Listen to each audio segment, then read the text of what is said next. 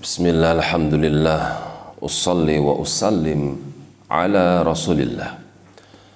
Alladhi la Rasul wa la nabiya ba'dah. Wa ba'd. Masih di dalam surah Luqman sampai pada firmannya Waqsid dan pertengahanlah. Fi masyika. Manakala engkau berjalan jangan terlalu cepat.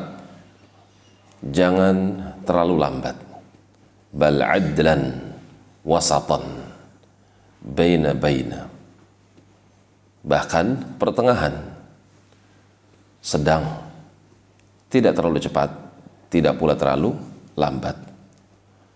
Namun kalau kita lihat bagaimana sifat pribadi Nabi Muhammad sallallahu alaihi wasallam beliau jalannya agak cepat. Tidak cepat-cepat, tidak berlambat-lambat.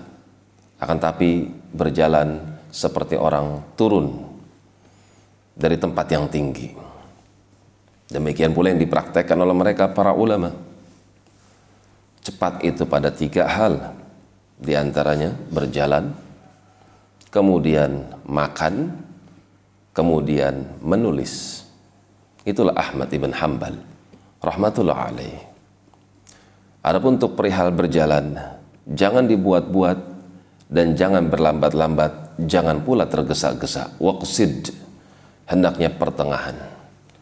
Waqdud min sautik dan rendahkanlah turunkanlah nada dari suaramu. La tarfa' sautaka fima la faidata fihi. Artinya jangan angkat suaramu jika tidak ada faidah di dalamnya. Apabila komandan peperangan pemimpin pasukan dia mengangkat suaranya maka sungguh di sana terdapat faidah yang agung faidah yang besar.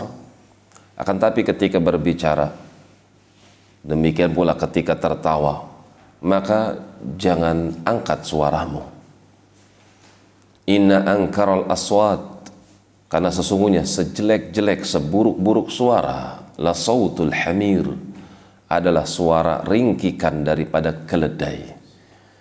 Allah Subhanahu wa taala menyindir bagi mereka orang-orang yang suka mengangkat suara tanpa ada hajat. Demikian pula orang-orang yang tertawa dengan sifat yang tinggi cara tertawanya maka hal tersebut diserupakan seperti halnya ringkikan keledai dan ini merupakan suatu hal yang bisa menjatuhkan wibawa. Karena itu Nabi Shallallahu Alaihi Wasallam ketika tertawa, puncak tertawa Nabi Shallallahu Alaihi Wasallam terbuka mulutnya dan kelihatan gerahamnya, tapi tidak kelihatan anak lidahnya. Berbeda dengan orang-orang yang mereka jauh dari nilai-nilai ketawaduan Ketika berbicara, dia lebih keras suaranya.